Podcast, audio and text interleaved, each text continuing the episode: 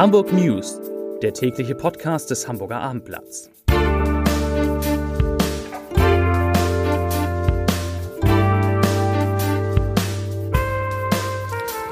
Hallo, moin, moin und herzlich willkommen. Mein Name ist Matthias Iken und ich verrate Ihnen, wieso Rot-Grün in Eimsbüttel gescheitert ist, weshalb die CDU gleich 74 Änderungsanträge für den Doppelhaushalt hat und warum in Hamburg immer mehr geblitzt wird. Doch zunächst schauen wir uns an, welche Geschichten besonders viel gelesen werden bei abendblatt.de. Auf Rang 3 Bergedorf, Vier und Marschlande, Kritik an Kirche, wollen unsere Kinder zu Veganern machen. Platz 2 Wie eingesperrt, Kampf einer Familie mit der Saga. Und am meisten gelesen die Geschichte zum Immobilienpreissturz. Hamburger werden Häuser monatelang nicht los. Hier die Nachrichten des Tages im Überblick. Die Gespräche über Grün-Rot in einem Spüttel sind gescheitert. Die Grünen-Fraktion will keine Kooperation mit der SPD für die verbleibenden anderthalb Jahre der Legislatur bis zur nächsten Bezirksversammlungswahl eingehen. Die Grünen wollten eine Politik gestalten, die für Gerechtigkeit sorgt, gute Wohn- und Lebensverhältnisse schafft und dauerhaft das Klima schützt, heißt es zur Begründung. Diese Themen hätten wir gern mit der SPD vorangebracht, konnten uns aber zu unserem Bedauern nicht über eine gemeinsame Politik bis Mai 2024 verständigen, so die Vorsitzende des Grünen Kreisverbandes Gabriele Albers und Michael Gwotsch. Sie wollten weiterhin auf wechselnde Mehrheiten setzen.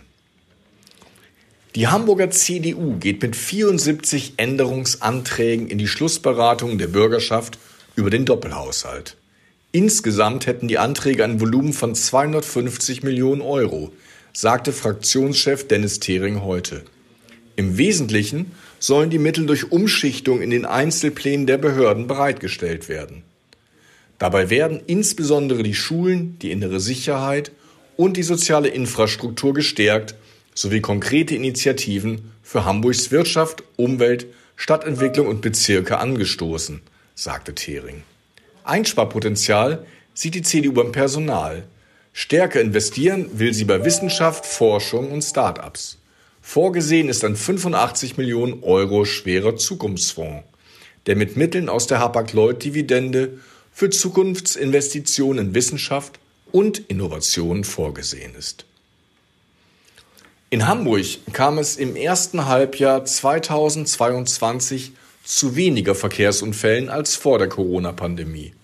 Nach vorläufigen Zahlen des Statistikamtes Nord sind in der Hansestadt zwischen Januar und Juni 29.828 Verkehrsunfälle registriert worden. Das sind 10,7 Prozent weniger als in den ersten sechs Monaten des Jahres 2019. Dabei wurden aber erheblich mehr Fahrradfahrer Opfer eines Unfalls. Diese Zahl stieg um 24,3 Prozent. Insgesamt sank die Zahl der Verunglückten um 4,3 Prozent auf 4.229 Personen. Die Zahl der schwerverletzten Unfallbeteiligten stieg um 7,9 Prozent. Die Zahl der Leichtverletzten verringerte sich um 5,3 Prozent. Die Zahl der getöteten Verkehrsteilnehmer ging um ein auf 13 tödlich Verunglückte zurück.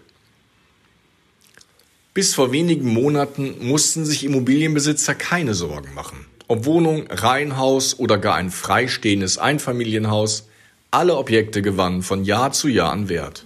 Ein Mittelreihenhaus in Hamburg erfuhr von 2011 bis 2021 eine Wertsteigerung von 145 Prozent. Doch diese Phase ist beendet. Fallende Preise und steigende Zinsen bestimmen jetzt den Immobilienmarkt und leiten eine Zäsur für private Immobilienverkäufer ein. Einen so raschen Wandel am Immobilienmarkt hat es seit den 60er Jahren nicht mehr gegeben, urteilen Immobilienexperten. Vor fast drei Jahren ging eine große Idee des Hamburgers Dominik Bloh erstmals auf eine wichtige Reise durch die Stadt. Der frühere Obdachlose hatte gemeinsam mit Unterstützern im Dezember 2019 Hamburgs ersten Duschbus für Bedürftige in Betrieb genommen. Fast 20.500 Mal haben Menschen ohne Dach seitdem duschen können, ohne dafür bezahlen zu müssen. Heute bekam Bloh als Initiator dieses Projektes das Bundesverdienstkreuz. Hamburg verzeichnet Rekordeinnahmen durch Blitzer und liegt damit bundesweit an erster Stelle. Trotzdem oder gerade deswegen soll noch weiter aufgerüstet werden. In den kommenden Jahren werden vier mobile Blitzanhänger dazukommen. Dann wird die Polizei insgesamt über 65 stationäre und mobile Radarfallen einsetzen können. Hinzu kommen zahlreiche Lasermessgeräte, über die die einzelnen Polizeiwachen verfügen. Es wird also weiterhin teuer werden, wenn man in Hamburg zu schnell unterwegs ist. Das waren die Nachrichten des Tages.